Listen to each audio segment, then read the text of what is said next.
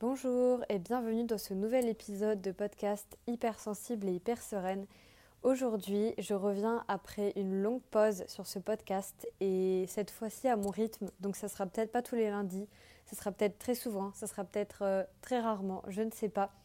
Mais j'ai envie de te partager euh, mon avancée finalement, euh, ce, que je, ce que je ressens moi-même en tant qu'hypersensible, le travail que je fais sur moi et au-delà de parler de travail que je ferai sur moi, tout simplement, en fait, te partager mes introspections et je pense que ça peut te faire écho et te faire avancer aussi.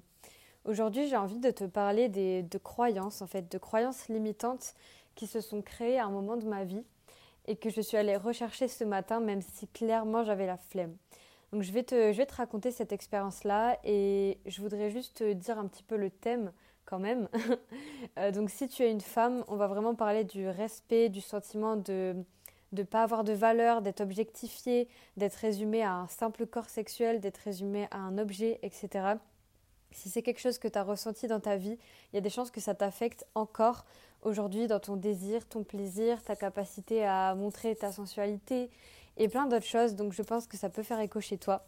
Euh, que tu sois un homme ou une femme, je pense que c'est vraiment un épisode qui peut être important à écouter euh, pour plein de raisons, pour euh, peut-être intervenir plus vite dans certaines situations, pour recadrer les mots, les blagues misogynes, tout ce que tu veux que tu entends autour de toi, et pour comprendre en fait qu'est-ce que ça fait de l'autre côté quand on entend ces choses-là. Voilà, donc là je vais te faire vraiment rentrer dans ma peau et t'expliquer un peu ce qui s'est passé. Déjà aujourd'hui ma journée a commencé par un cauchemar que je ne vais pas te raconter dans les détails, mais où en gros j'ai vu une personne de ma famille euh, qui clairement disait dans le rêve qu'elle allait me faire quelque chose, d'accord? Me faire quelque chose de, dangereux. En tout cas, j'étais en danger et j'étais en danger sexuellement. J'ai énormément de cauchemars liés à ça puisque euh, je suis en train de guérir d'un stress post-traumatique puisque dans ma vie j'ai vécu des violences physiques et sexuelles, malheureusement comme beaucoup de femmes aujourd'hui. Et ça m'a beaucoup perturbé ce rêve parce que bah déjà je me suis demandé qu'est-ce qu'il venait foutre euh, dans mon rêve, ce mec de ma famille. Je me suis dit oh non, est-ce qu'il euh, m'est arrivé quelque chose que j'ai oublié? Non, pitié, pas encore un truc comme ça. Et je me suis rendu compte qu'en fait c'était pas forcément ça, euh, que c'est pas parce que j'avais un rêve de cette personne-là que j'avais vécu réellement un danger avec cette personne-là. Mais j'ai voulu quand même creuser et j'ai commencé à faire un exercice sur moi qui vient de la méthode DNMS que je commence à utiliser sur mes coachés, mais que pour l'instant j'utilise uniquement sur moi. Et donc j'ai commencé à vraiment juste fermer les yeux. Tu peux même le faire euh, en même temps si tu veux, si tu es posé. Euh, j'ai commencé à fermer les yeux et à juste tapoter sur mes clavicules. Et j'ai laissé venir un peu euh, bah, les émotions. Donc j'ai commencé à ressentir de la tristesse, mais c'était très flou pour moi en fait. je sentais cette matinée que j'étais pas bien, que c'était sûrement lié au rêve, mais je voulais pas me rappeler. Et du coup, ouais, je ressentais de la tristesse, mais tu sais, ce moment où tu sens qu'il y a quelque chose qui va pas, mais tu veux pas trop le voir et tu t'occupes et tu fais autre chose. Ben, je sentais qu'il y avait ça en fond. Donc j'ai identifié de la tristesse, puis du stress, de la peur. Et j'ai identifié que j'étais un peu dans le flou, un peu perdue. Euh, ouais, un peu perdue en fait. J'étais. Euh, je sais pas comment t'expliquer, mais ma matinée elle était bizarre, tu vois. Et je me suis dit, ok, peut-être qu'en fait il faut vraiment que je me penche sur ce que j'ai ressenti euh, durant ce rêve. Et de là, je suis arrivée à un événement. Si je te le raconte, c'est qu'il n'est pas trop traumatique, sinon je ne le mettrai pas comme ça en podcast parce que je sais ce que ça peut faire. Et en fait, cet événement, c'est tout simplement que pendant un temps, j'étais donc avec mon ex-copain et euh, je l'ai emmené chez moi, donc euh, chez mes parents. Euh, enfin, chez mes parents. Bref, ce serait long à expliquer, mais en gros, chez ma famille, tu vois.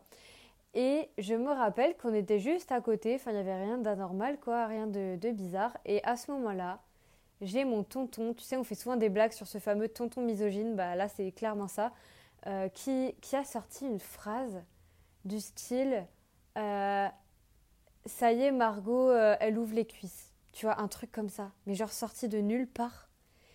Et en fait, je me suis rendu compte qu'à ce moment-là, tout le monde était hyper gêné par ce qu'il a dit mais personne ne l'a repris, personne ne l'a recadré, personne ne lui a dit mais ça va pas te parler comme ça, euh, c'est hyper dénigrant. Euh, tu vois, personne n'a rien fait en fait. J'ai juste euh, une personne proche de moi qui a dit arrête, arrête ce genre de blague et tout, mais en rigolant quoi, un peu gêné, qui ose pas trop dire que ça se fait pas. Et du coup un peu du rire. Et moi, je me suis sentie mais dans une vulnérabilité. J'étais avec mon copain à ce moment-là. Il y avait ma famille autour de moi, donc vraiment des personnes très proches. Et je me suis sentie vraiment humiliée devant tout le monde, euh, ramenée à comme si j'étais un objet sexuel, comme si c'était mal aussi que j'ouvre mes cuisses pour reprendre euh, l'expression, comme si c'était dégoûtant ou que je devrais en avoir honte. Voilà, c'est vraiment ce que j'ai ressenti et ça a été un moment vraiment, mais euh, super stressant quoi. Je me suis sentie vulnérable. J'ai vu que personne réagissait, que les gens faisaient des blagues et j'étais juste un peu tétanisée et tellement sidérée par ce qu'ils venaient de dire que j'ai pas réagi. Et en fait, ça, ça s'est passé il y a quoi? Il y a peut-être 6 ans, 7 ans ou 8 ans, tu vois. Et je me dis, mais pourquoi est-ce que je rêve de ce mec? Voilà pourquoi je rêve de ce mec. Je l'ai perçu comme un danger, comme quelqu'un qui me voit comme un objet. Et du fait que je le vois comme un objet, ça a commencé à me stresser. Et je me suis dit, ok, donc ça, voilà, je ne peux pas effacer ce moment, euh, ça s'est passé, c'est quelque chose de réel, mais qu'est-ce que ça m'a créé finalement sur moi comme croyance? Qu'est-ce que je me suis dit à ce moment-là? Et la croyance que j'ai retrouvée, donc je t'explique comment je fais, je suis partie donc des émotions que je ressentais, j'ai retracé mes pensées, donc par exemple, euh, euh, je, je, suis sale si je montre ma féminité, je risque d'être en danger si jamais je montre mon couple, etc. Donc j'ai commencé à creuser comme ça toutes les pensées, parce que pour moi c'était très flou. Comme je te dis, c'est vraiment, je me sentais juste préoccupée, un peu triste, et j'arrivais pas à comprendre ce qui se passait. Donc j'ai remonté, remonté, remonté mes pensées. C'est des techniques que je partage hein, quand, je, quand je coach les personnes. Et je suis revenue à la croyance qui est je n'ai pas de valeur. Ça m'a rendu très très triste évidemment. Donc je n'ai pas de valeur, on ne voit pas ma valeur. Euh, et surtout, je suis tombée sur si je montre que j'ai une vie amoureuse, ce qui sous-entend donc une vie intime. Donc si je montre que j'ai une vie amoureuse et une vie intime, je risque d'être objectifiée, dénigrée, humiliée, salie et vue tout simplement comme euh, un objet sexuel. Voilà. Et donc là, je me suis dit, mais waouh, quoi. Ce que ça m'a créé sur moi, j'ai eu le sentiment, en fait, que j'étais pas respectable aux yeux des autres et que j'avais pas de valeur à leurs yeux. Et qu'est-ce que ça m'a amené à faire dans les conséquences? Bah, à ne pas montrer euh, mon amour en public, à ne pas montrer ma sensualité, à ne pas trop être féminine. Ça, j'en ai déjà parlé dans des posts Instagram qu'il n'y a pas que cet événement malheureusement, mais que à force d'avoir été objectifiée, j'ai développé à un moment une attitude très, masculine. Si tu me vois aujourd'hui, je pense que tu, vas être surpris ou surprise. Mais euh, pour te dire, je, m'asseyais, tu vois, dans les transports, un peu comme le cliché des mecs euh, de cité. Alors, je dis un gros cliché, attention. Hein. Mais tu vois, les jambes ouvertes, euh, posées comme un zonard, tu vois, cracher par terre. Ça, c'était moi, ok? Sweet, basket et qui essaye de faire peur. Donc, j'ai tout fait pour être la moins féminine possible pour risquer le moins le danger. En réalité, ça ne me protégeait pas vraiment. Parfois oui, c'est bien le problème. Mais voilà, c'est une attitude que j'ai développée et finalement je me rends compte que ça m'a enlevé quelque part, le fait que je crois tout ça et que je vive ça, ça m'a enlevé la, la possibilité d'être sensuelle, euh, de désirer, de peut-être embrasser en public euh, mon copain, euh, de montrer que j'ai une vie intime. En fait, c'est comme si du coup, j'ai senti que c'était honteux, que je risquais d'être en danger si je montrais que j'avais une vie intime. Pour ça que je parle très peu de sexualité aussi, parce que j'ai peur souvent de recevoir des commentaires, euh, bah, des commentaires humiliants, parce que bah oui, quand tu es sur Instagram et exposé, clairement tu en reçois. Et tu en reçois souvent de mecs euh, en fait qui ont des problèmes. Hein. On est d'accord, le problème ne vient pas de moi à la base. Et je me suis dit, ok, donc partant de ce constat, quelles ont été les conséquences de tout ça? Donc comme je te dis que j'ai peur de montrer mon désir, surtout publiquement, euh, que je cache ma sensualité, et parfois même que je ne m'autorise pas à ressentir du plaisir et que je me prive de mon plaisir parce que inconsciemment, je pense que je risque d'être vue comme sale, comme objectifiée et donc comme n'ayant pas de valeur. Et ça, je crois que c'est une blessure. Et j'ai envie de, de pleurer quand je te le dis, mais je crois que c'est vraiment une blessure qui touche tellement, tellement de femmes parce que on est tellement ramené à nos corps, à notre sexualité, on est tellement, euh, comment te dire, moqué sur, notre, sur nos règles, sur notre corps, sur, euh, le visuel de notre vulve, s'il te plaît. Euh, on connaît même pas, pour trois quarts des femmes, elles connaissent même pas leur corps, leur plaisir, ni où est leur clitoris, on connaît rien. Alors évidemment, là je parle avec ma propre expérience, je sais que c'est pas le cas de tout le monde, mais tu vois, ça te crée quand même cette profonde croyance de waouh, en fait, j'ai pas de valeur quoi. J'ai pas de valeur aux yeux des autres et peut-être même que ma valeur se trouve que dans le fait que j'apporte quelque chose de sexuel à quelqu'un.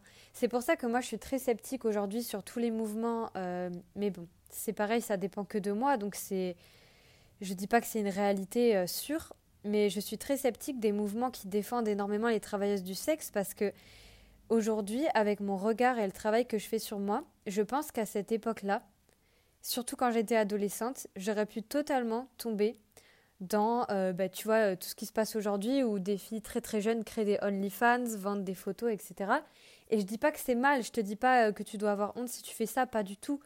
Mais juste, je me demande à quel point le choix est conscient et à quel point finalement on a appris que notre valeur résidait là-dedans.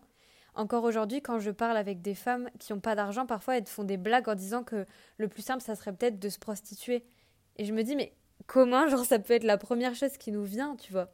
Bref, c'est quelque chose qui me, que je comprends pas trop encore et qui, fait, me fait vraiment de la peine.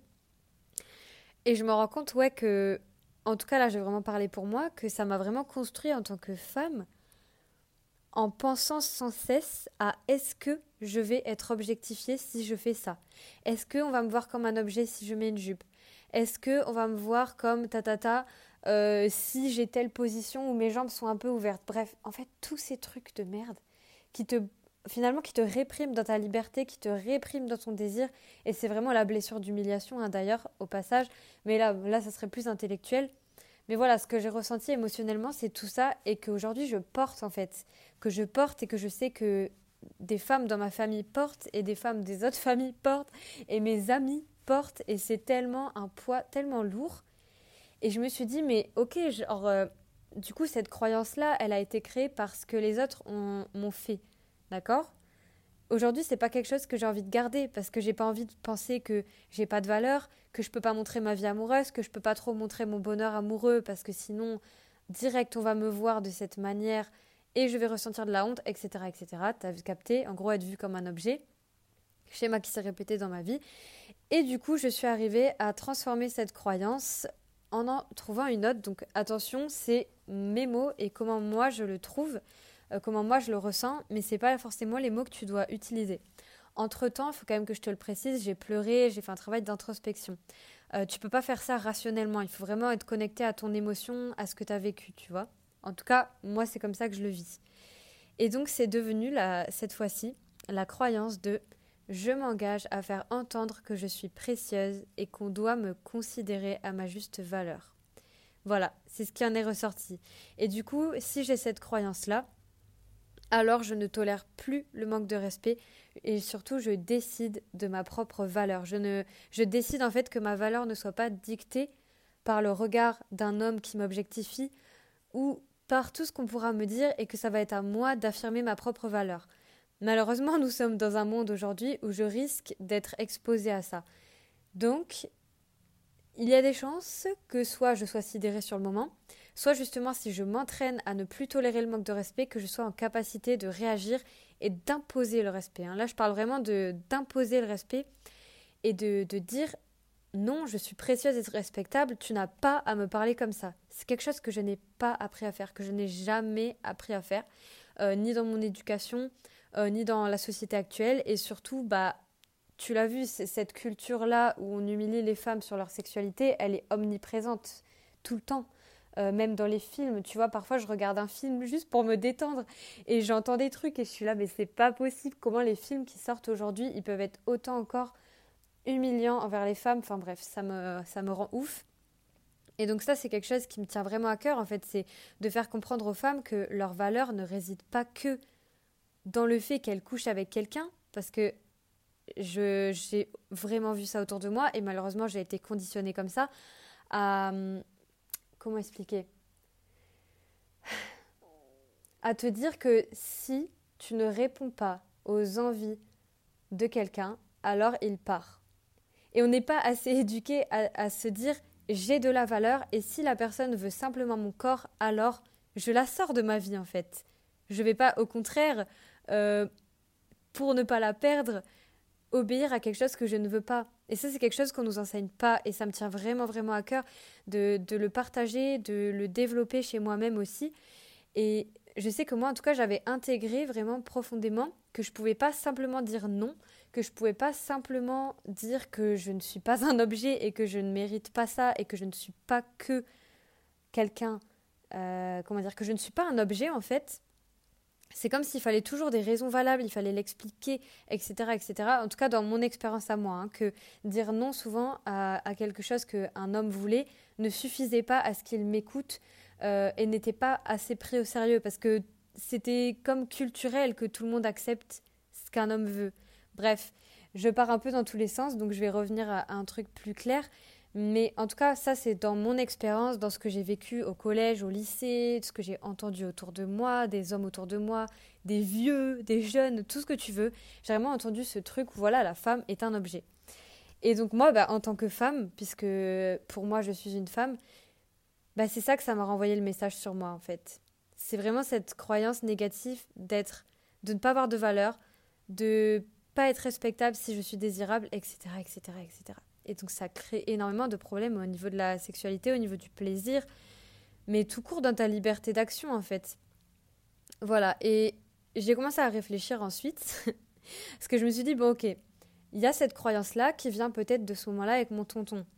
Euh, la réalité, c'est que c'est pas que ça. Donc je me suis dit, c'est quoi la racine? Est-ce qu'il y a un événement, un, un seul événement qui a créé cette croyance qui s'est répétée, répétée, répétée, et du coup j'ai vécu tout le temps euh, de l'humiliation, tout le temps ce, type d'attitude, et j'arrivais pas à me défendre non plus. Et je me suis rendu compte que l'événement à l'origine qui a généré cette croyance, c'est mon premier amour, si on peut appeler ça comme ça, euh, ma première relation amoureuse en fait, euh, qui, enfin dans laquelle j'ai eu ma première expérience intime, sauf que clairement ce n'était pas voulu, ce n'était pas vraiment conscientisé. Et donc, c'est clairement pas dans une zone de consentement clair, si tu veux. C'est, ça se rapproche beaucoup plus de l'agression que de quelque chose de normal. Mais à cet âge-là, j'étais pas capable de le voir, de le conscientiser. Puis moi, je pensais que c'était la normalité, etc. Bref. Et en fait, je me suis dit, mais qu'est-ce qui s'est passé à ce moment-là? Parce que ça, voilà, c'est un fait. Mais qu'est-ce qui s'est passé qui m'a donné l'impression que je ne peux pas montrer que j'ai une vie amoureuse et intime et que si je le fais, je vais être objectifiée et dénigrée Bah en fait, j'avais oublié ça, mais vraiment j'avais oublié ça. C'est que à partir du moment où j'ai eu une vie intime à ce moment-là, je l'ai confiée à une amie, ma meilleure amie à cette époque-là, et ma meilleure amie l'a raconté à quelqu'un. Et cette personne l'a raconté à quelqu'un, et etc., et etc., et etc. Et donc là, ce qui s'est passé, c'est qu'absolument tout le collège parlait de moi. Tout le collège venait me voir euh, en me disant euh, Ah ouais, Margot, elle fait ci, Margot, elle fait ça. Et en fait, j'ai été vraiment dénigrée sur le fait que j'ai eu ma première expérience intime. Alors qu'il n'y a pas de honte. Il n'y a rien d'anormal. Mais à cet âge-là, voilà, tu devais avoir honte. Tu, voilà, c'était le message qui m'était envoyé. Et j'ai reçu énormément de hum, slut shaming de euh, t'es une fille facile, alors ça va, c'était bon, que des trucs comme ça hyper humiliants de la part de femmes majoritairement, ce que je trouve vraiment euh, horrible. Et ensuite, ce que j'ai eu, ça a été des hommes qui viennent vers moi et qui me disent euh, alors comme ça tu couches, alors comme ça nani nana. Et du coup, en fait, les mecs se sont vus, enfin se sont mis à me voir comme la potentielle personne, la potentielle femme qui pourrait leur donner ce qu'ils veulent, c'est-à-dire de la sexualité, alors que ça n'a aucun rapport. Genre, c'est pas parce que tu fais l'amour avec une personne que tu aimes. Euh, mais bon, ça encore, c'est un autre sujet parce qu'il faudra approfondir ça, parce que faire l'amour, ça veut tout dire et rien dire. Euh, mais c'est pas en gros parce que tu as eu une expérience intime que tu es OK pour toutes les autres expériences intimes. Enfin, c'est quoi ce raisonnement? C'est pas parce que tu as dit oui à une personne, et puis je rappelle qu'on est deux, hein, c'est pas seulement moi, c'est lui. Mais lui n'a jamais été shamé, n'a jamais eu de la honte sur ce qu'il a fait parce que c'était un homme. Mais donc voilà, c'est pas parce que j'ai dit oui à une expérience que je dis oui à toutes les autres expériences. Mais du coup, c'est ce que ça a généré chez moi. C'est-à-dire que j'ai capté que si on sait ce que je vis intimement, alors je vais être humiliée, dénigrée, objectifiée, et on va me prendre pour une fille facile, chose qui veut absolument rien dire, qui est une expression que je trouve vraiment pourrie à chier, pour te le dire comme je le pense. Mais n'empêche que cet événement-là, et là ce que je te dis là, ça remonte à plus loin. Hein. J'étais beaucoup plus jeune, et cet événement-là, en fait, où on m'a vraiment shamé, il m'a fait me sentir coupable carrément d'avoir eu une vie intime alors qu'il n'y avait rien de il y avait rien d'anormal en fait. Il n'y avait rien d'anormal. Et donc c'est pour tout ça pour te dire que finalement aujourd'hui quand tu as des blocages sur un truc et que tu dis ouais je suis trop émotive euh, c'est parce que je suis hypersensible que je pleure dans ce moment-là ben peut-être qu'en fait c'est pas ton hypersensibilité. Peut-être qu'il y a réellement quelque chose qui t'est arrivé peut-être que ça t'a créé une croyance et qu'il y a un événement plus profond plus vieux. Même ça peut être des choses banales hein. je te donnerai d'autres exemples qui ont fait qu'aujourd'hui, ça te fait venir des émotions, ça te déclenche des émotions parce que tu as ce souvenir de, cette blessure d'avoir été abandonné, trahi, humilié, rejeté, tout ce que tu veux. Et que, et que ouais, en fait, c'est pas que ton hypersensibilité, parfois c'est des choses plus complexes. Voilà. Donc là, ça m'a beaucoup soulagée parce que j'ai fait un travail émotionnel euh, autour de ça avec une méthode que j'utilise en ce moment. Et j'en suis arrivée vraiment à cette croyance qui est la seule à laquelle je crois, parce que si je passe à dire... Euh, euh, comment expliquer? Si je transforme euh, la croyance, si je montre que j'ai une vie amoureuse intime, je vais être humiliée, et que je la transforme en si je montre que j'ai une vie amoureuse et intime, il ne m'arrivera rien, clairement, j'y crois pas. Tu vois, c'est pour moi, c'est de l'illusion. C'est comme répéter un mantra, tu vois, auquel je crois pas. du genre, je suis positif chaque jour. Tu vois, non. Donc du coup, je l'ai transformé en un truc que je crois qui est je m'engage à faire entendre que je suis précieuse, qu'on doit me considérer à ma juste valeur, que je suis respectable. Voilà. Donc là, c'est je m'engage en fait à imposer le respect et je ne tolère plus le manque de respect. Euh, ce n'est pas parce que je parce qu'on sait que j'ai une vie intime que je dois avoir honte ou que je dois me cacher ou que je dois être objectifiée. Moi, si je ressens du désir, tout comme un homme, j'ai le droit de le vivre en fait tout comme toi qui m'écoutes, je sais qu'il y a une majorité de femmes qui m'écoutent, tu as le droit de ressentir du putain de désir et du putain de plaisir sans que tu sois sale ou je sais pas quoi. C'est ouf quand même à quel point c'est présent cette croyance. Je la vois chez énormément de mes coachés, je te jure, c'est un truc de fou. Et ça impose aussi le fait que parfois elles n'osent pas dire non parce qu'elles ont l'impression que si elles ont dit oui à, une chose, alors elles peuvent pas revenir sur ce qu'elles ont dit. Par exemple, euh, le rapport, il y a un rapport intime, rapport sexuel. Je dis pas trop le mot parce qu'en fait, je me demande comment c'est géré par les algorithmes. Enfin bref, c'est un peu chiant. Euh, mais elles ont peur que si elles disent oui au début ou qu'il y a une ambiance euh, intime au début, mais qu'ensuite elles veulent plus, elles puissent plus dire non. Mais non, c'est faux. Tu as, tu as pu vouloir à un moment et ne plus vouloir à un autre moment et c'est ok en fait. Ça fera pas de toi une, une horrible personne une personne qui a fait croire quelque chose, qui a fait des espoirs à l'homme et que du coup ça craint, en fait on n'est pas obligé de, de, répondre aux attentes des autres. Mais si jamais tu vis ça, c'est que tu as été conditionné comme ça et donc que tu as sûrement la croyance de je dois répondre aux attentes des autres, sinon je risque de perdre l'amour, je suis en danger, etc. Typiquement, si tu as vécu des violences euh, psychologiques ou physiques. Par exemple, je te donne, tu sais quoi, je vais te donner un exemple très très simple. Hein. Euh, tu es avec tes parents à la plage, je sais pas, et tu veux vraiment rentrer parce que tu en as marre, et tu dis j'ai vraiment envie de rentrer, s'il vous plaît, est-ce qu'on peut rentrer? Euh, Je suis fatiguée, et qu'on te dit oh tu nous saoules, tu nous gâches tout le temps nos journées, et en gros hop, on te met une claque, tu vois. imagine le message que ça envoie à ton cerveau. C'est un truc de ouf. Ça veut dire tu exprimes tes besoins, tu exprimes tes, besoins, ce que tu veux et tu le demandes et tu te prends une claque. Ton corps, il se rappelle de ça, ton cerveau, il se rappelle de ça. Et c'est pour ça que tu as du mal parfois à dire non. Donc finalement, ce podcast, il pourrait presque s'appeler euh, Comment dire non et pourquoi tu n'arrives pas à dire non, tu vois. Et c'est plus complexe que simplement être hypersensible, avoir peur de blesser et tout. Tu vois, c'est beaucoup plus complexe que ça. Et ça, c'est ce que je vais vraiment transmettre dans mon livre qui va sortir, euh, je pense, en janvier ou février. C'est que tout n'est pas lié à l'hypersensibilité. C'est des choses parfois plus profondes. Et bref, j'espère vraiment que ça t'aura fait du bien d'entendre tout ça. Ça va peut-être te déclencher des choses pas faciles. Le but, c'est pas de te replonger dans tes expériences douloureuses.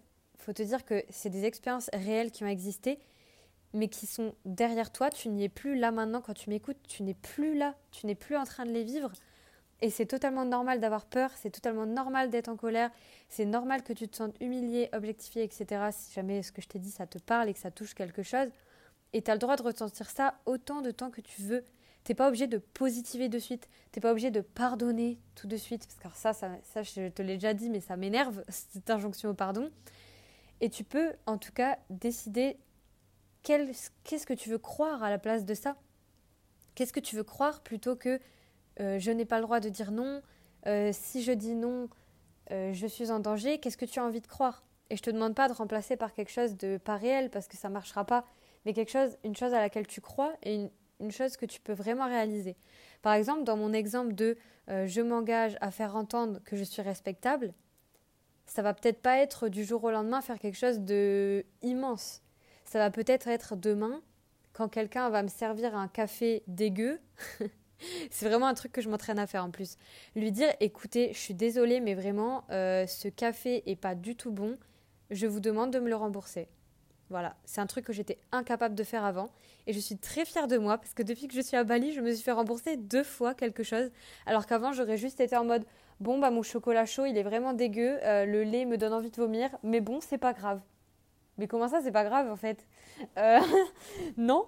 Donc voilà, j'apprends à demander à exprimer mes besoins et à les imposer en fait. Voilà. Tu as le droit d'imposer, c'est pas parce que tu imposes que tu es une méchante personne, euh, loin de là.